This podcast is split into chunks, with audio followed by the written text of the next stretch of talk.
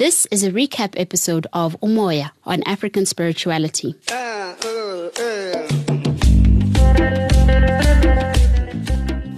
The whole concept of the show is about reigniting and understanding African spirituality in the 21st century. We seek to walk this journey with young and elderly people alike, where we become a nexus whereby Singabandu we can inquire together. We've identified people from different fields to talk about how spirituality feeds into their daily lives, be they musicians, healers, teachers, scientists, artists, and activists.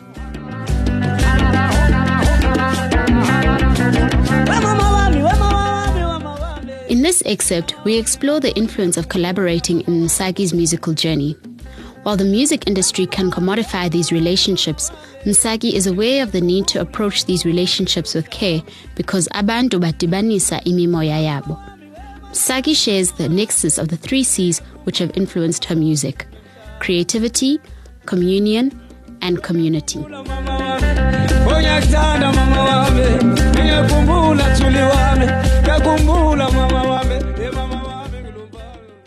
Want to touch on what you spoke about, just to go back and the, the relationship with the people you collaborate with. You've mentioned Nduduzo, um, Neo. I saw the beautiful show that you did in, in Durban. What's been that journey in terms of, because for me, I mean, seeing you, Madala Kunene, and Neo on stage, for example, there's a whole interaction there that's got so much depth that kind of adds another element to this process yokuzilanda and the collaboration and the intergenerational work that your music allows you to do.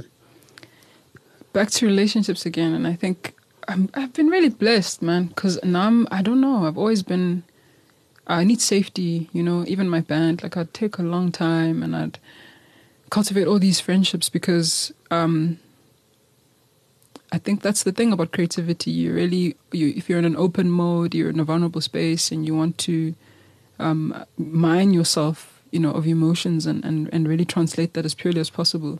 You don't want to do it with people that are just here because, you know, you're paying them or whatever. Those relationships, they mean a lot and they mean, they've, they've meant everything to me. And fun, funnily enough, like what I'm finding as I get um, more noticeable and, and more popular is that it's pulling me into a space where those relationships are all bought and those relationships are all exchangeable and at the same time I fear that, and I understand why people do it, um, because it's a lot of work. It's admin to care for people and to call them when you don't have shows. I mean, I spoke to Madala the other day, like, and I just felt myself really missing him because he's a beautiful person and he is so generous, you know, with with himself and and and his music and and just his understanding of how, what music is for. And so, I, yeah, the relationships are always important, and they do put you in a space where even that, like because you know because now you're realizing that Umdu is here to combine their sound, the things that they behold in their spare time. That you, there has to be synergy. There has to be something else beyond the music that really connects you all. You know, because nitibanisa imi moya ye nonke, and what does what do you, what are you saying together?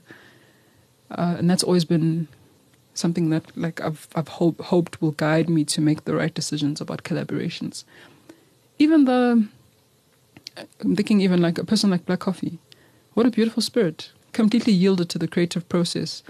One of the most profound experiences I've had as an artist to learn about creativity and collaboration because of his commitment and his patience and the fact that he's chasing the soul of the song. Mm.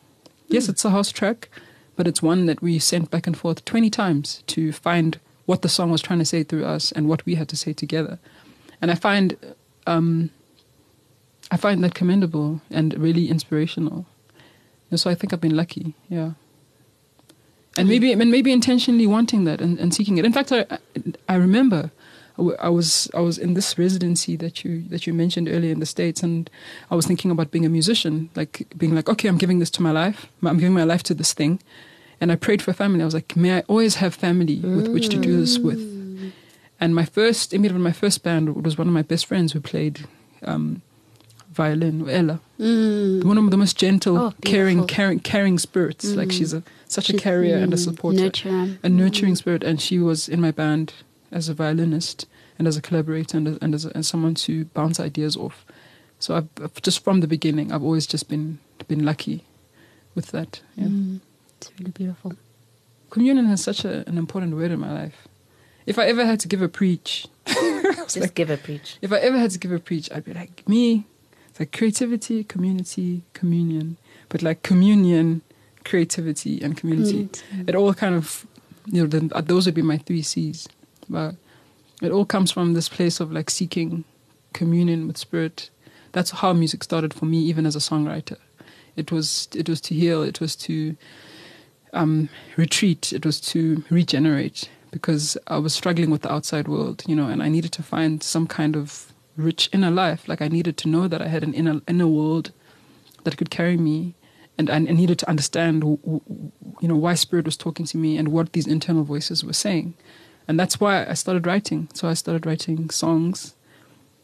Um, and then it's, it spills out. that the the creativity is like a byproduct of feeling full in that space. It's like an overflow of feeling connected and seen and loved, you know, by that love, by the, by the greater love, by that actual, the greatest love, you know, the creator and the creative force.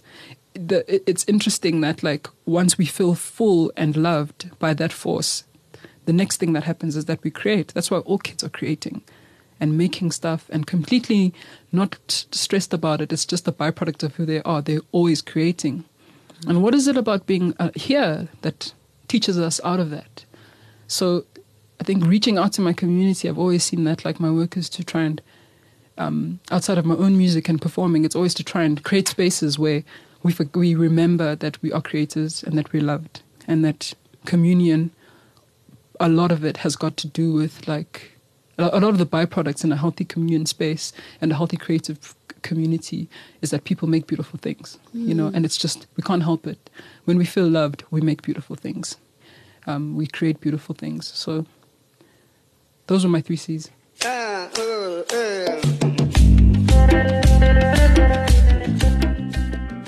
To listen to the longer original episode of this conversation, visit kayafm.co.za forward slash umoya. Umoya on African Spirituality is a Kaya FM podcast created and produced by Milisuthando Bongela and Athambile Masola. Our team includes editors Pamandla Yende, KG Shabangu, executive producer Ngabagazi Manzi, and project manager Ridume Tempole. Our theme song is Tuli Mama by Thabang Tabane. Get in touch with us on umoya at kayafm.co.za for any questions, comments, or queries. Otherwise, follow Kaya FM on Twitter, Facebook, and Instagram. We mama wami, we mama wami, mama wami.